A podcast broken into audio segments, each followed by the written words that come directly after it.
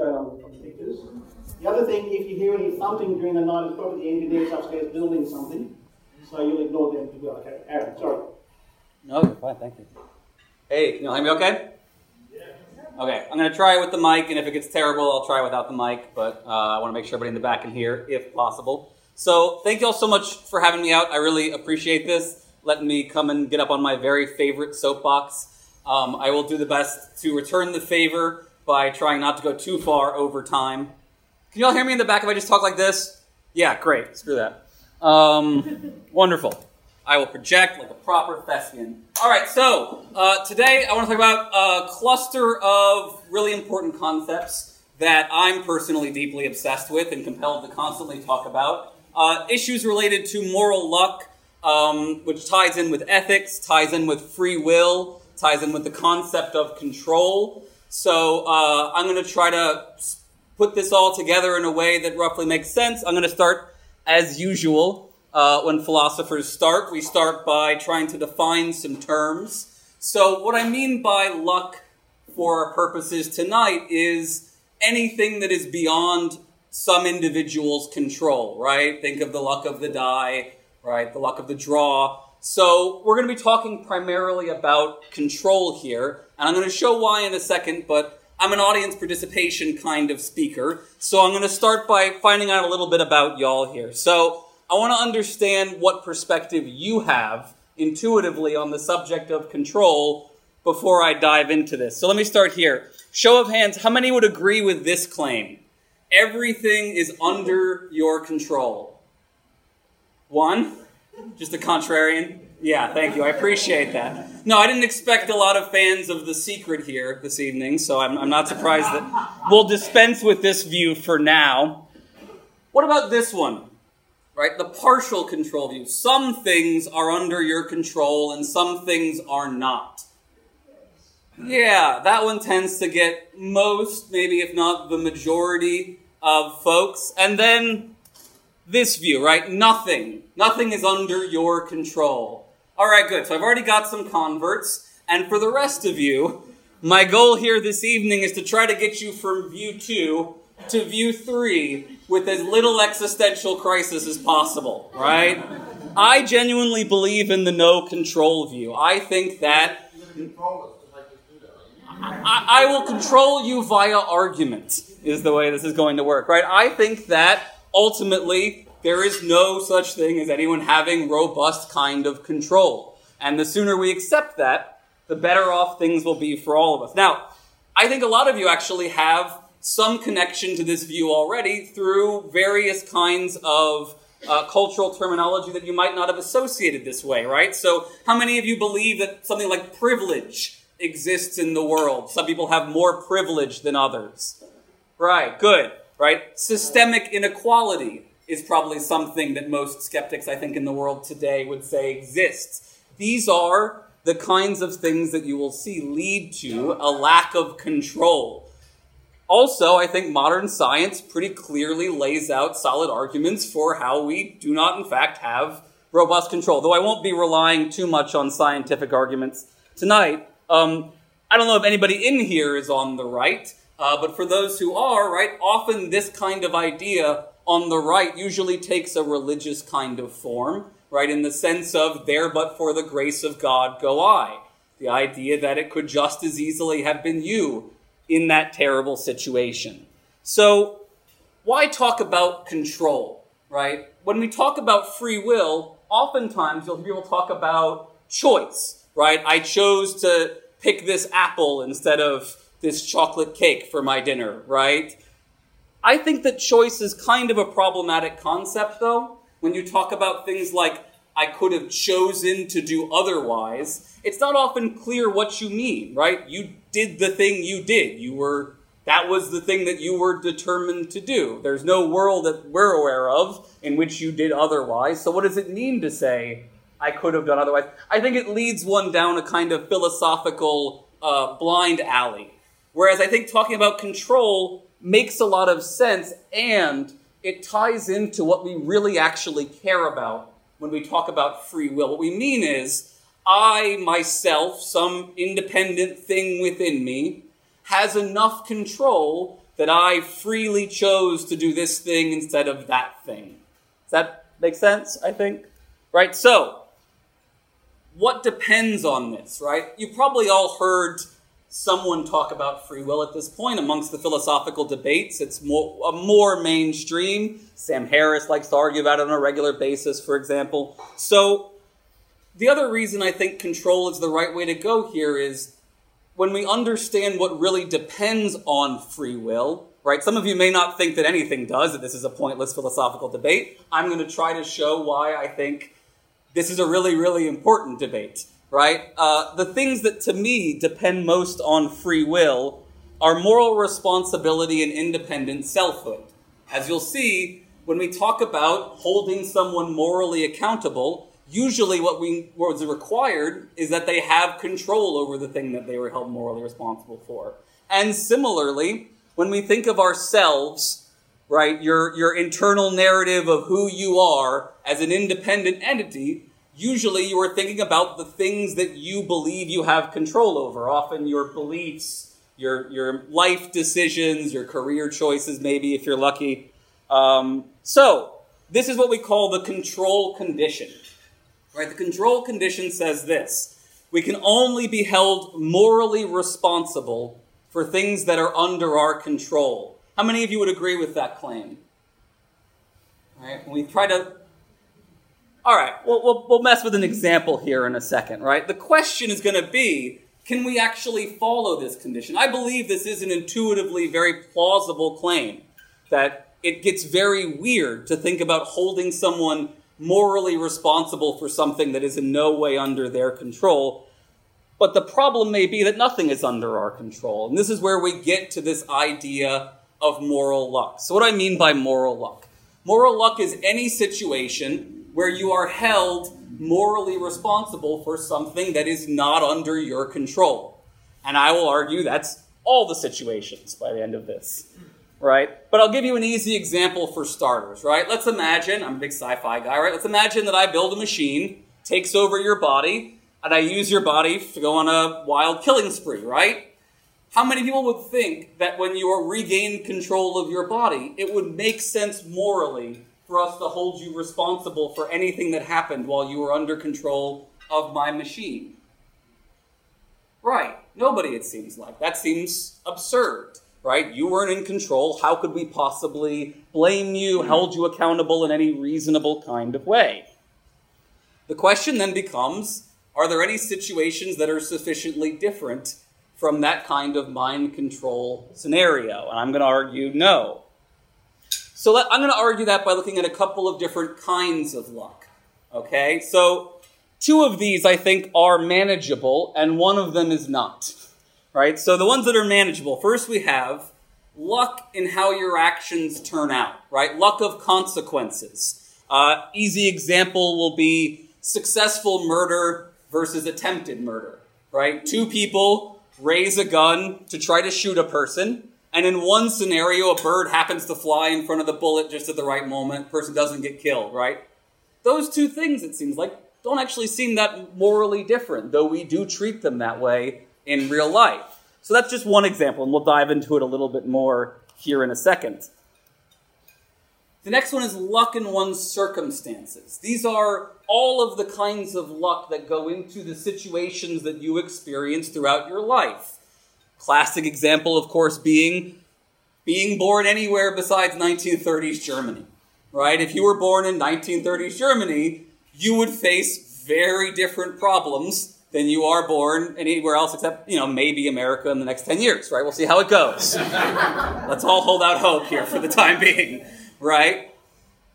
And reasonably, I think if we're being honest with ourselves, right, if you were born in that place and time in 1930s Germany, we'd all like to hope we'd be resistance fighters. The reality is, most of us would be Nazis, right? Those of us who didn't end up in the camps.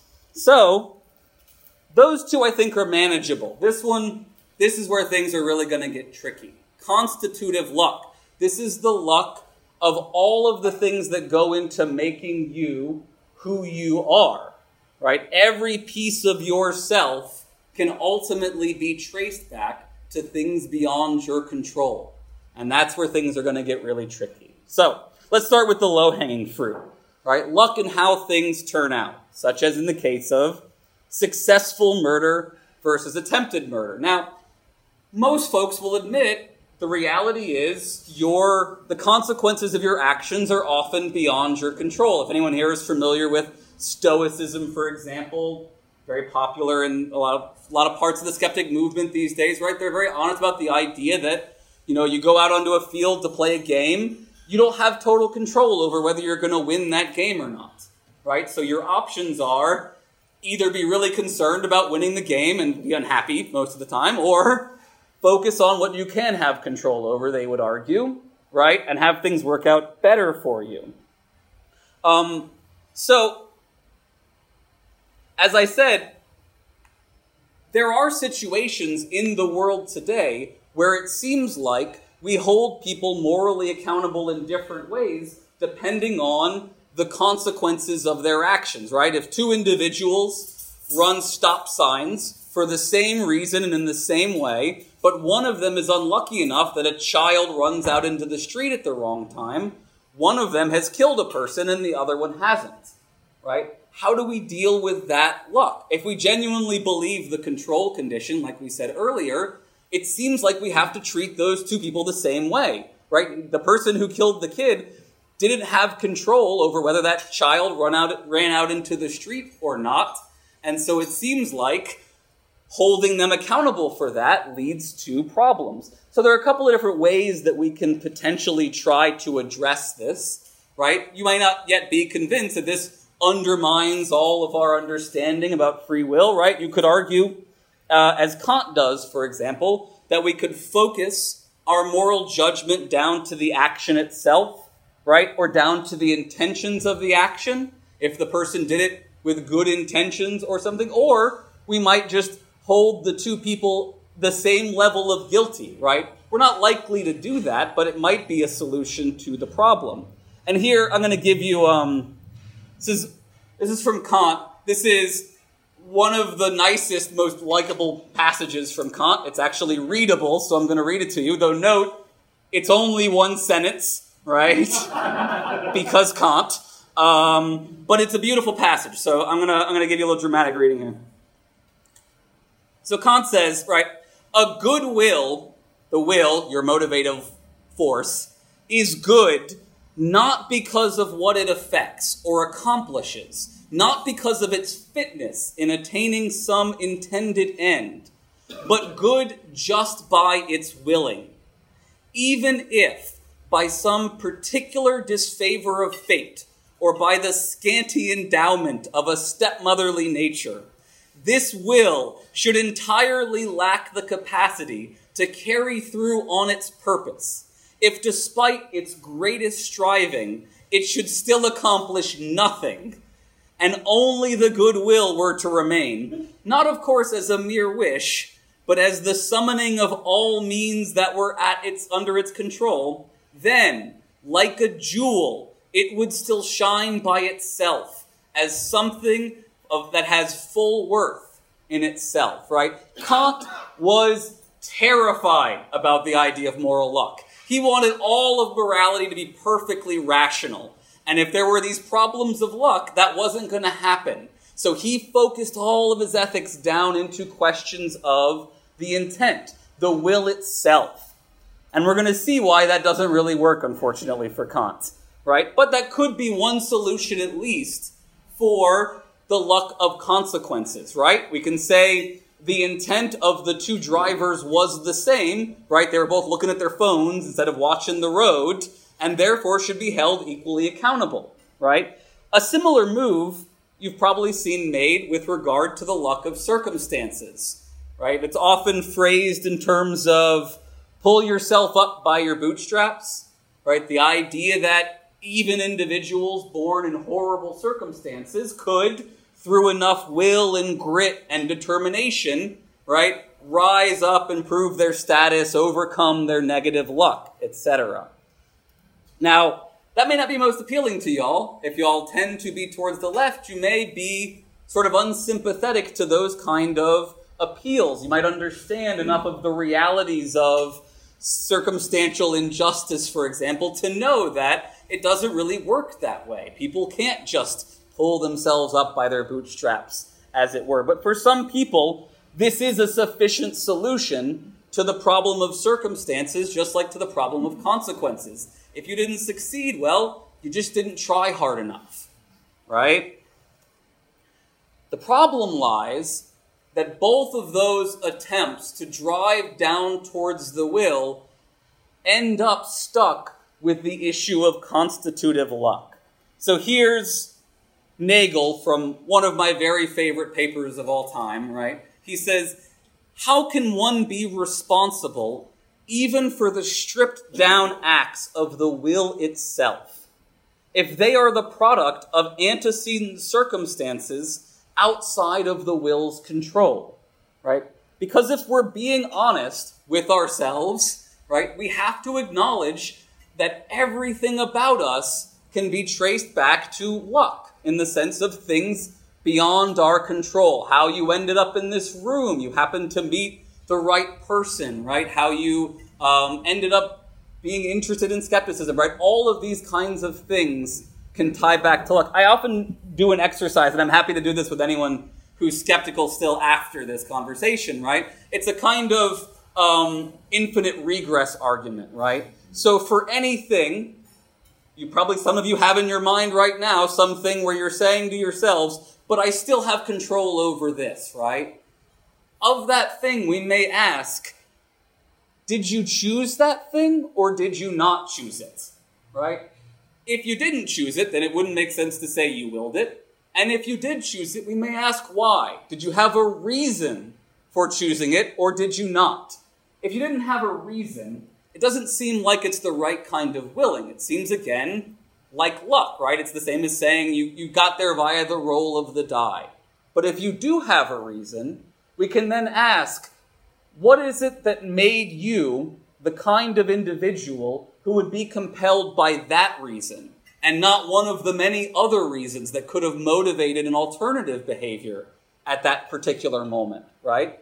And if you say, well, I happen to be constituted in such a way that, uh, you know, I'm compelled by a good argument, for example, right? I'm, I want to know the truth. And so I'm going to chase down the truth. We can ask, what brought you to care so much about the truth? Well, I was raised by such and such parents who were, you know, cared about the truth or something like that. Did you choose your parents? Right? Maybe. If, even if you did, right? What did you choose them based on? What were the reasons? Oh, well, I was such that they seemed like good people. And, you know, like you keep tracing it back far enough. And you inevitably get to a point in your life, at least, right? Young enough in your life that you clearly did not have control over that thing right? So if we can trace everything back that way, it ultimately seems like nothing is under our control. Now, this works for both monumental behaviors and trivial ones, right? People, when they tend to push back on this, they'll either point towards, you know, oh, well, I raised my right hand instead of my left hand, right? Which is not a particularly compelling form of behavior, but you might think it's free, right? But the reality is, you know, you raised your hand because you were trying to prove me wrong or something like that. You raised the right one rather than the left one because you're right hand dominant or something like that, right? As in contrast, right?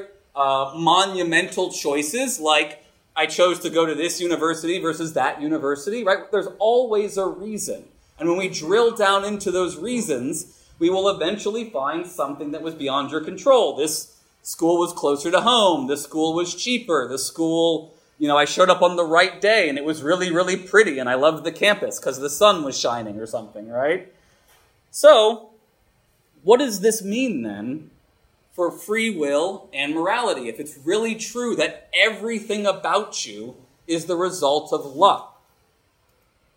Nagel says, right, the area of genuine agency, right, the space in which you can be blamed, can held responsible, and therefore of legitimate moral judgment, seems to shrink under this scrutiny to an extensionless point, right? Some of you may, when you think about your behavior, have in mind something like what we call the homunculus view of behavior, that inside of you, there's a little you at a control panel, like Men in Black style, right? Pulling the switches and stuff. What this view ultimately ends with is there is no little you in there. There's just forces pushing on other forces all the way down. This is a very Buddhist kind of view. There's nothing inside of you that is free of factors beyond your control. And therefore, there's really no independent you in there. You are what we would call a radically interdependent, originating kind of being. There is no separate self. Right? So, what then does that mean for us? How do we deal with this? Is there a solution? I would say no. This is not the kind of problem that has a solution. This is the kind of problem that you learn to live with. So once again, from my paper, from my paper, loving paper Nagel, right? I believe that in a sense the problem has no solution because something in the idea of agency is incompatible with actions being events or people being things. But as the external determinants of what someone has done are gradually exposed in their effect on consequences, character, and choice itself, it becomes gradually clear that actions are events and people things. Eventually, nothing remains which can be ascribed to the responsible self, and we are left with nothing but a portion of the larger sequence of events, which can be deplored or celebrated but not blamed or praised. Think about that for a second, right? It's like a tornado, right? A tornado rolls through town. That's tragic, right? You can feel bad about that, but it's hard to understand how you could be angry at the tornado, right? Or blame the tornado, right? It's just a force of nature, and we are likewise all just tornadoes. So, what do we do? Right? Where do we go from here if this is actually the case? And I think we ultimately can go to a more positive place than we live in if we spend our time thinking we have control over some things and not others, right? The first major upside of this is humility and compassion. Humility for your own successes and compassion for the suffering of others, right? Uh, to talk about this in a particular applied example, think about it in terms of prison systems. Right? What kind of prisons we should have depends a lot on what you think about the individuals who are going into that prison. If you think that they are fundamentally evil people who chose to be evil, you will have in mind a more punitive kind of system, one that makes them suffer, right, because they deserve to suffer. Whereas on this view, no one ever deserves to suffer.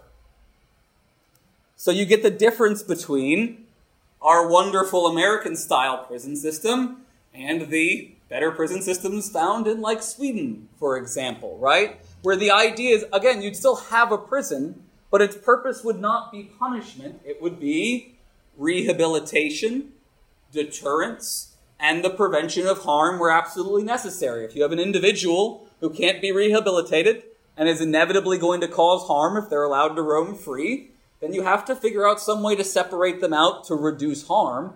But it's again not for the purposes of punishment.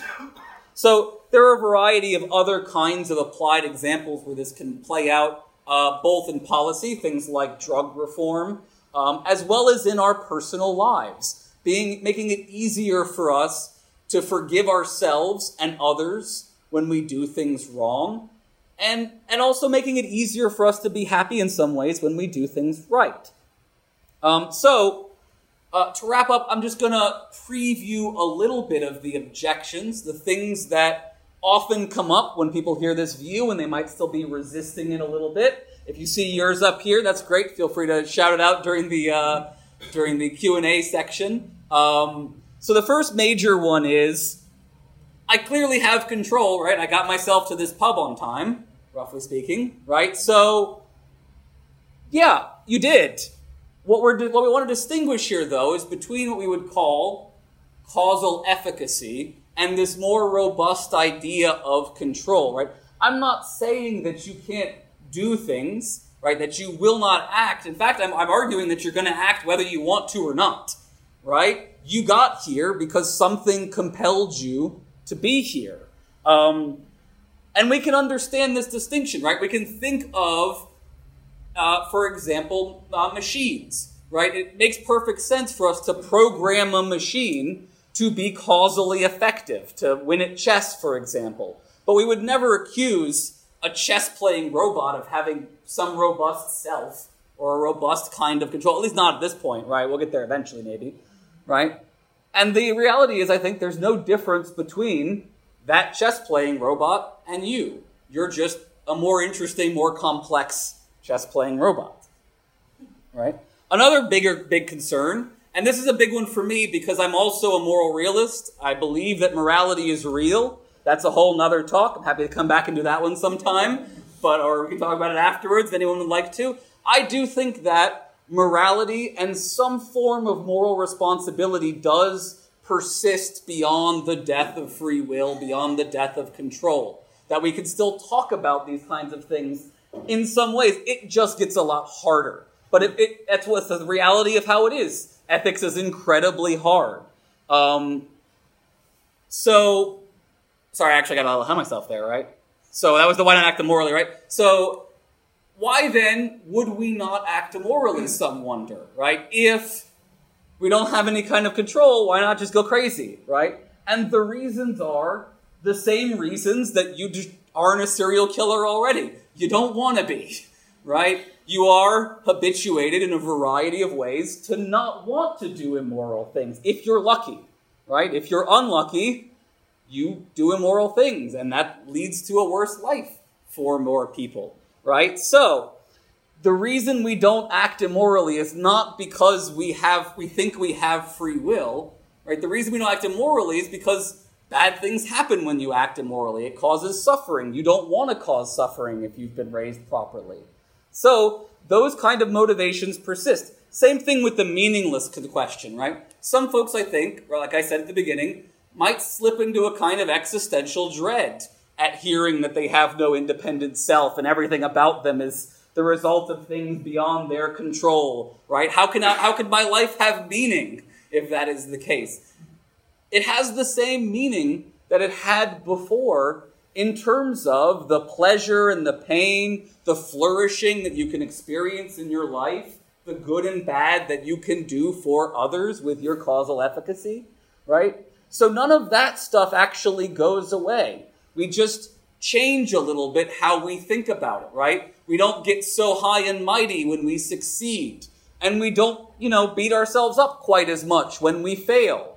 But life still has meaning, right? Like I said with the, the sports, right? You go out into that field and you still have fun playing, even if you recognize that whether you win or lose is beyond your control.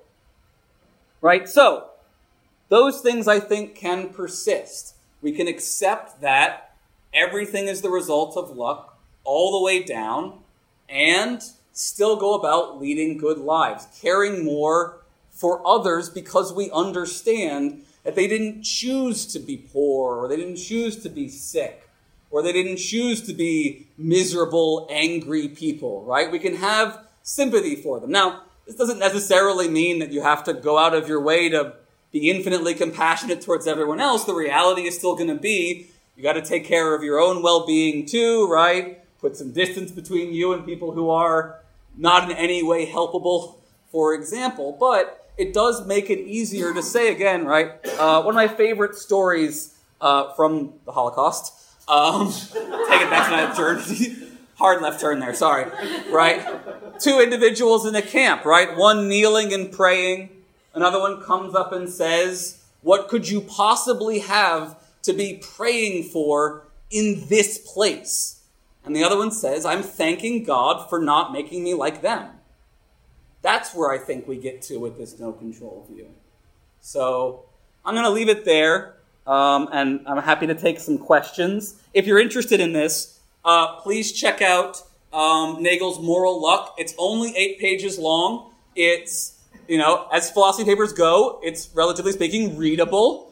And I really do think that it, it lays out an incredibly compelling case for this position. Um, so, yeah, thank you very much. Okay, thank you.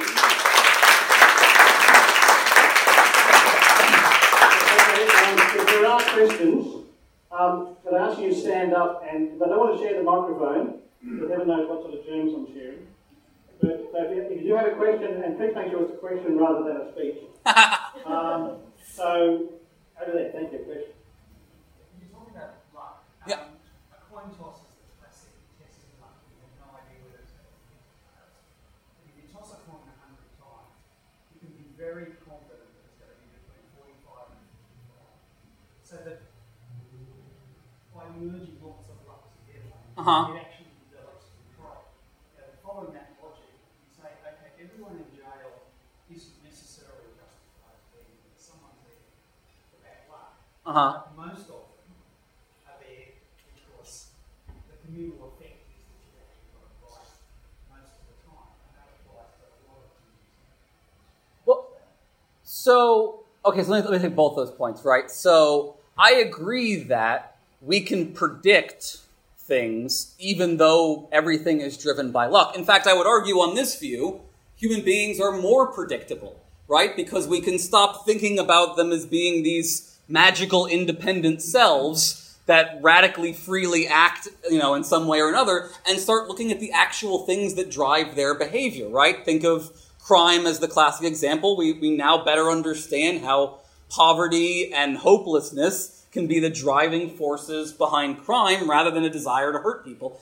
Though some people do also have a desire to hurt people, right? And it's important to understand that kind of psychology. Now, when it comes to the people in prison, right, if, if we're talking about in a rehabilitative sense, then I would say that if they are there because they actually did a thing and need to learn not to do it again, then yes, society has absolutely done the right thing putting them there.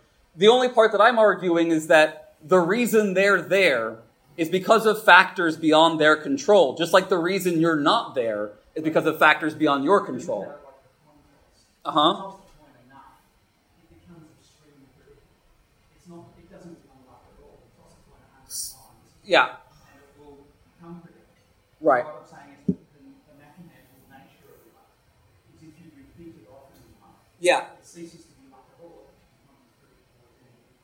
And I'm, I'm not 100% sure that's entirely true about the coin, but for the sake of argument, let me say th- the thing I think that maybe is getting a little confused here is conflating control and predictability, right? Merely because something is predictable does not mean that we have control over it in the sense that I mean here, right? I can predict what I'm going to do getting up here and giving this speech because I'm obsessed with this topic, right?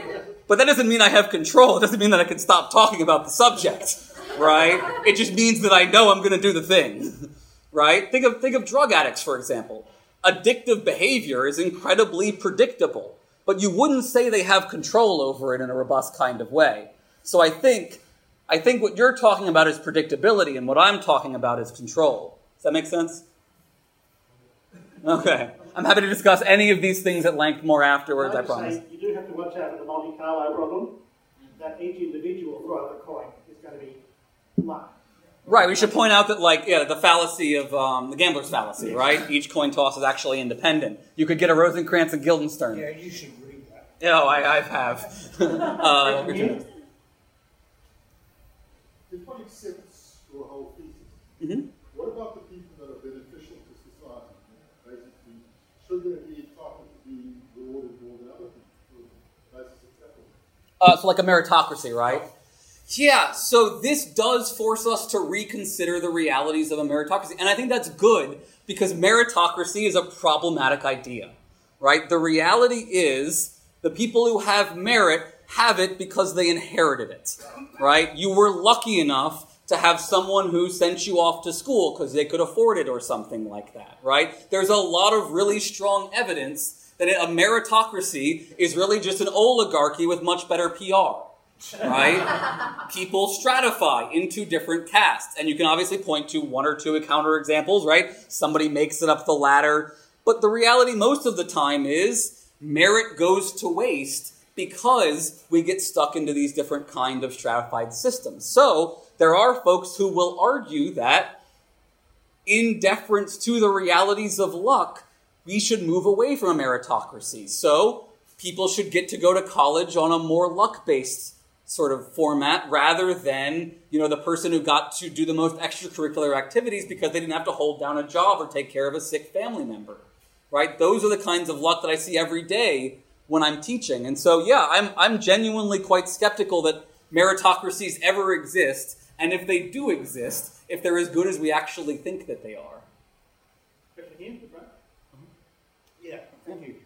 Um, I don't think I like Nagel's approach much. that's a standard response i understand that you're compelled to feel that way And I quite, I quite like the approach of the criminal law. okay The criminal law has a mens rea and an actus something or other. uh-huh So there's a mental state of intentionality, and that is qualified by Mhm. did you do the act? Mhm. And that's a good shibboleth, I would say. Um, so if you're driving down the street drunk and you don't run someone over, then that's good. And you shouldn't punished or rehabilitated or whatever fancy system the criminologist has cooked up du jour. Um, and if you do run someone over, then you've done an act. And the act qualifies the intention. A question? Yeah. Could you please respond to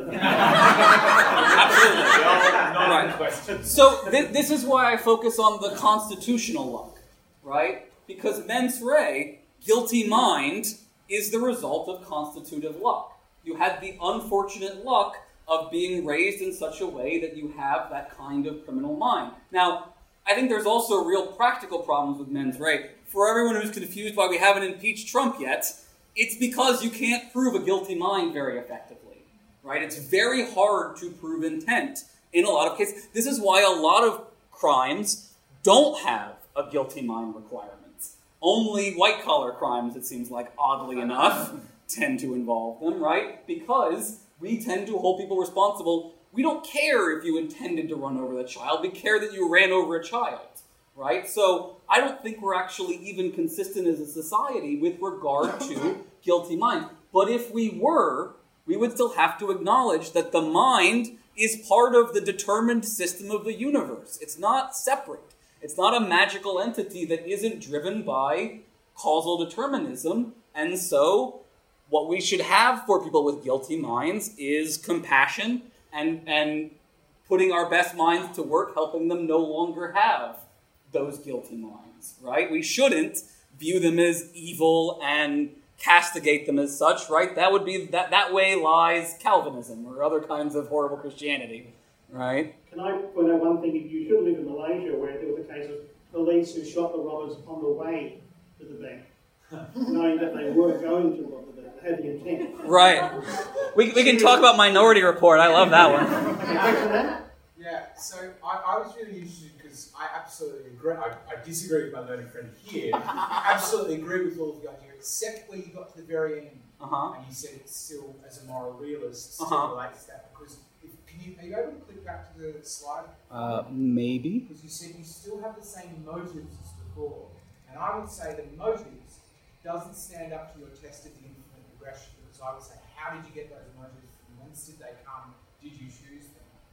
I, I would say the two arguments are incompatible. Either morality doesn't exist and you're right, or morality does exist and Nagel and yourself wrong. I, I think the former.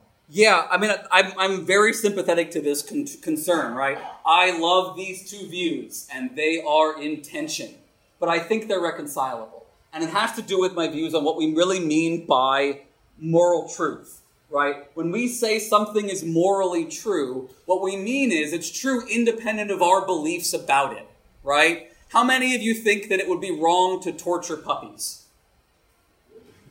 How many of you think if everyone in society got together and voted that we should torture puppies, that would make it moral?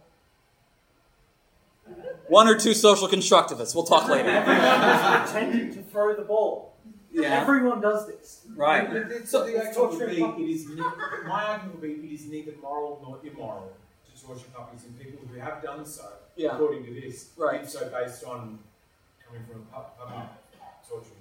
I, I would certainly agree. So, on halfway, right? I would agree with you that the poor bastards who come from the puppy torturing culture do so because of things beyond their control, and but that doesn't mean that we shouldn't stop them, right? Go back to our friends the Nazis, right? Just because you happen to be raised a Nazi doesn't mean you get to keep being a Nazi, right? We're going to stop you because, and this gets into all of the foundations of ethics, because it causes harm, because it denies people autonomy in a qualified sense that we can still make sense of, right? Um, you know, things like coercion still make sense on this view. I can talk about you acting for better and worse kinds of motivations, for example, right? If you are motivated by a gun to your head, that seems like a qualitatively different kind of motivation than how you were raised, but they can often get very close together. So I think that the moral truths themselves persist beyond the death of, of, of uh, free will. Moral responsibility is a harder one to make. It is a harder case to make. But I, I think that we can still talk about it in a qualified sense. That if you did this sort of thing because you didn't have a gun to your head, we're going to hold you morally responsible enough that we're going to, you know, get you to never do that behavior again, for example. It's not going to be the kind of, you know, libertarian, thoroughgoing moral responsibility, but it's it's going to be more than just saying you had absolutely nothing to do with it. So, but I, I totally am sympathetic, and it is a lot of work to con- to reconcile those two views. Question back here, yes? Okay. Um, I, I agree with the description of your, of your um, talking, so I just don't agree with the, the reason you get to it. Uh huh. Um, I find it odd that you, you can have a prescription because if, if we are una- unable to do what we do, then we can't actually control how we respond to what we say. So we can't even control how we sentence people and, and, and, and abuse people Okay. based on their behavior. Okay, that's one point. So do you, do you think the difference between voluntary and involuntary and, um, you know, acts, acts, Mm-hmm. and I have done a lot, a lot of but, but, but you see, but do you see how there's a kind of paradox. Sure, absolutely. Or, or, or uh, to my mind, a, confound, a confounding Yeah. uh, point to what you're suggesting. And, uh, and Uh-huh. you're saying, because of this, we should do this. That we should do is saying you should control yourself in this way as a response to not having control. Yeah. Well, let me put it this way, right? How many of you feel like you're compelled by a good argument? Right? If somebody puts a really good argument to you, you'll change your mind. Okay. Why wouldn't that also apply to moral arguments? If I make a really good case for why you ought not to do something, right? If I put the puppy in front of you with the big eyes, right, and really compel you to care about that puppy, it will change your behavior, right? This is again, this argument doesn't say I can't change your behavior. It just says I'm going to change it through factors that are beyond your control, right? If you're really convinced here tonight, it may impact how you view yourself and how you view others. And those shoulds will play a part in that conversation, right? So, as conscious, empathic beings, we are sensitive to argument and especially to moral argument. So, there's no reason that those kind of should arguments would have to go away just because we recognize that whether or not we're compelled by them is not actually radically under our control.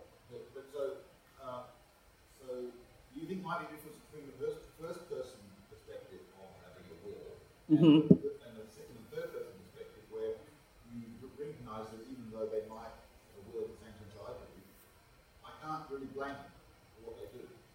So, and this gets a little tricky, right? I, you know, I will say that I, I hold myself responsible for things in a way that I don't necessarily hold others responsible because that's something I, I feel compelled to do, right? That's how, that's how I was raised. But I do ultimately think that the goal should be, and this gets into Nagel's view from nowhere, right? To get ourselves as close as we can to that view from nowhere with regard to our own behavior as well as everyone else's. Recognizing this is this is why I think this view is more more consistent than the partial control view. Most people like to think, oh well, some people don't have control. We can acknowledge, right? We can all agree that the person who has the tumor on their amygdala that makes them go on the killing spree doesn't have control. We just have this persistent illusion that we're any different than the person with the tumor on their amygdala. And what the goal here should be, through meditation, through observation, through practice, is to get yourself to realize that the difference between you and them is nothing. Um, do we, is there not a greater good that comes from behaving as if we have control, when in fact we know that we don't? So holding two, two views at exactly the same time. Mm-hmm. And more so the private um, aspect of behaving as if we have control, but the Mhm. public acknowledgement, particularly when it comes to um, punishment for crimes and these kind of things, that ultimately none of us have that responsibility. Yeah, good. And you describe it as, as sort of two simultaneous views, and the Buddhists put it this way as well. They have um, the two truths doctrine. Ultimately, there is no self, but conventionally, there is a self, right? You're here right now, you're a bundle of. And, and so the difference would be ultimately, we have no kind of control in the sense that I mean, but conventionally, we have causal efficacy, like I was saying earlier, and it's very important to believe in that, Codes. right? To recognize. Well, could, To live by. could come in the form of codes. It could come in a variety of different kinds of ways. But I mean, you're right in the sense that I should recognize that if I, you know, drive my car at 100 miles an hour down the street, I could kill somebody, right? 100 kilometers, excuse me. Right. Apologies. Right. Um, so yes, it's very important to understand how we could negatively or positively affect other people, and that is, I think, totally compatible with recognizing that all of this stuff is ultimately un- not under our control in this deeper kind of sense. But what about the feeling of, of empowerment? Mm-hmm. Sure. You know, that's a, a big word. And there, there is some concern about this. So there was this, there was one study that came out recently that said if you adopt my kind of no free will view, you'll act more immorally. Luckily, that study didn't replicate, so so far I'm okay. None of my students have yet turned into serial killers that I'm aware of from getting them to adopt this view. And there, there is some interesting questions about if you hold a control view in certain situations, will you go the extra distance a little bit? Will you push a little harder, right? I actually don't think it's the case. I think that, uh, you know, I buy thoroughly into this view and still go as hard as I can pretty much all the time, right? So, um, yes, that can motivate some people, but in the absence of that, I think you can still be thoroughly motivated by concern for others, flourishing, a variety of other factors. Is that, Yeah, but at the same time, like even the pulling yourself up by the bootstraps. yeah. If you tell people that that's More not possible, questions. you know, I'll, I'll get to you afterwards. I'll, we'll talk more afterwards, I promise. Ian? Yes. Physics illuminates this a lot, I think. Physics tells us every event that happens in the universe Yeah. is a result of previous events Yeah. plus luck. And that ties in very well with this materialistic view. Mm-hmm. And we say that that also applies to machines and computers and even humans. The, the objective evidence is that that's the way all life runs. Right. There's nothing that comes into life that isn't there in physics. However, the subjective evidence, of course, is very different. And that's why we have it. We have a discussion on free will and consciousness and awareness and feelings. Yeah. Because so why is the subjective evidence so different from the objective? And it comes into Sure. my definition of free will, which is the feeling we get while our brain is making a decision. Yeah. So how does that feeling arise from the material world? Yeah, so I mean, I think that feeling arises much like your sense of self arises because it's adaptive, right? So, as you say, physics totally backs me up on this, right? I'm not a physicist, so I don't rely on the, the, the physical side. I'm, I'm a psychological determinist, right? I focus on how psychologically you're very determined by things beyond your control, but I could totally make the argument using uh, physics, right? From the Big Bang onward, everything is a series of causal chains, and we are just parts of those chains. So, where does the subjective part come in, right? Coming back to your question of motivation, I think from an evolutionary perspective, people developed the, these kinds of views because it was adaptive for them to do so, to see themselves as separate entities that had this kind of robust control, right? That doesn't mean that we can't live without it, but that explains, I think, where it comes from. And this is this is what the Buddhists will say as well. Yeah, you totally have a strong sense of self. Go meditate some more; it'll go away. Right? it's it's an it's a persistent illusion, but it's an illusion, right? No question? Oh, yeah, I'm trying to frame this question. No problem. Um, You want to wait till you frame it? Uh, I think it's roughly like this. So, in the sense that you, if we take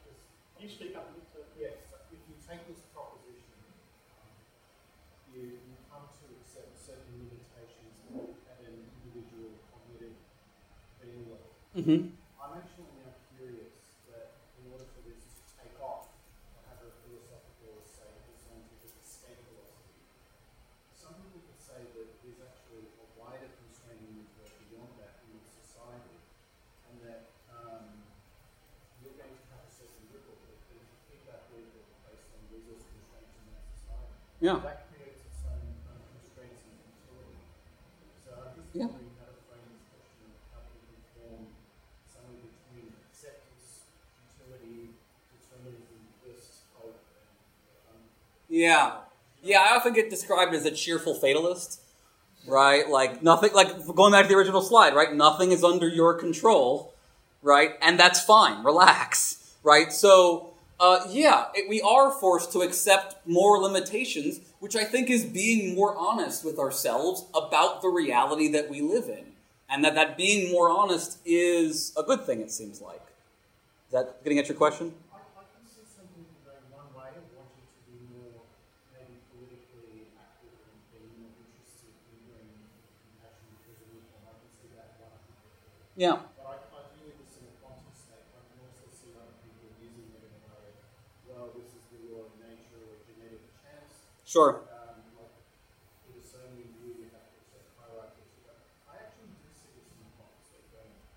either way.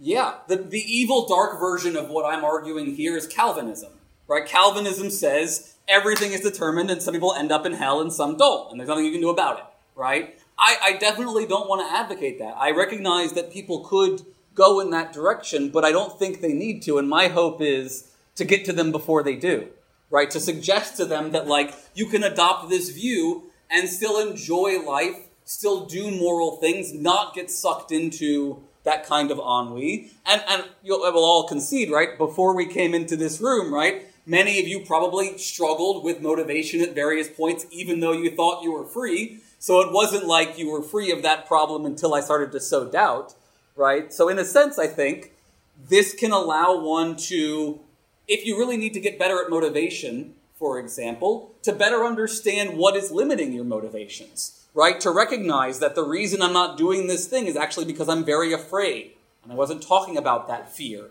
But now that I've acknowledged it, maybe I can move past that, for example. We've time for two more questions, one of which will be mine. Hi.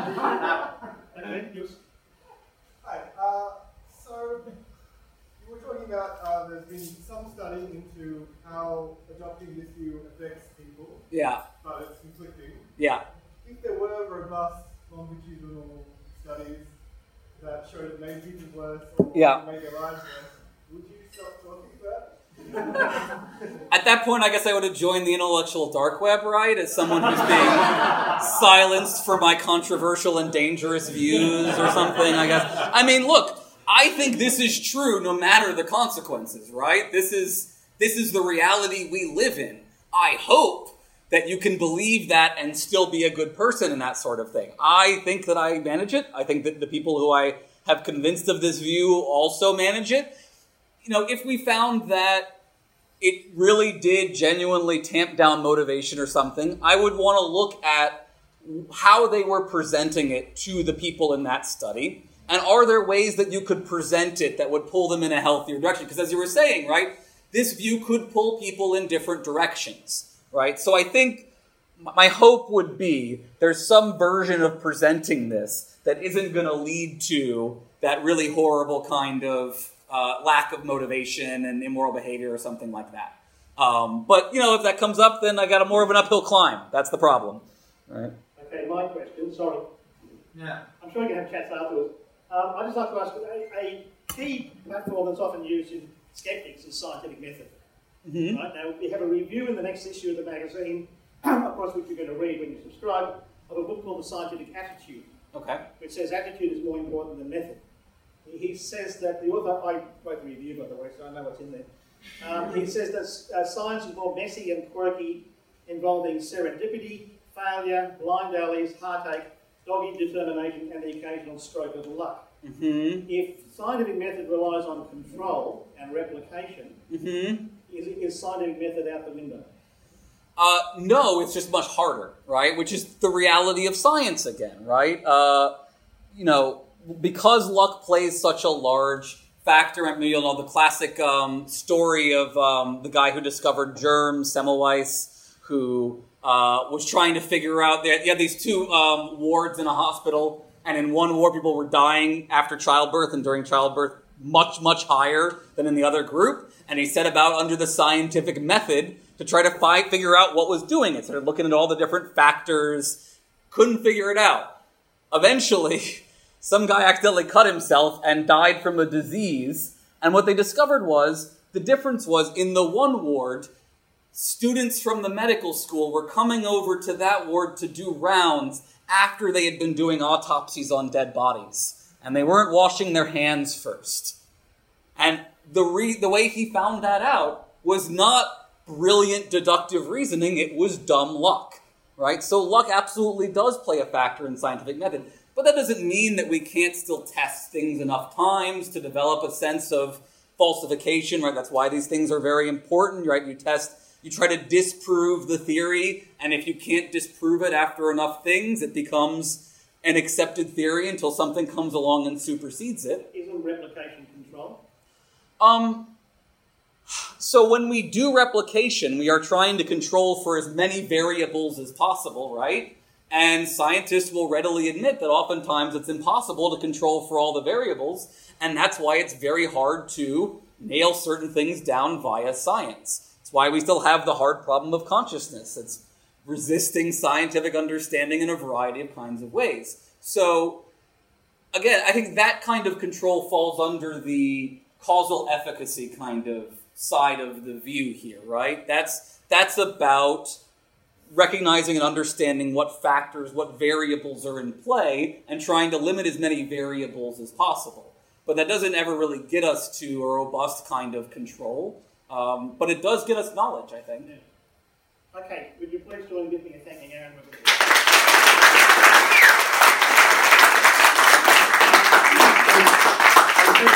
Thank you.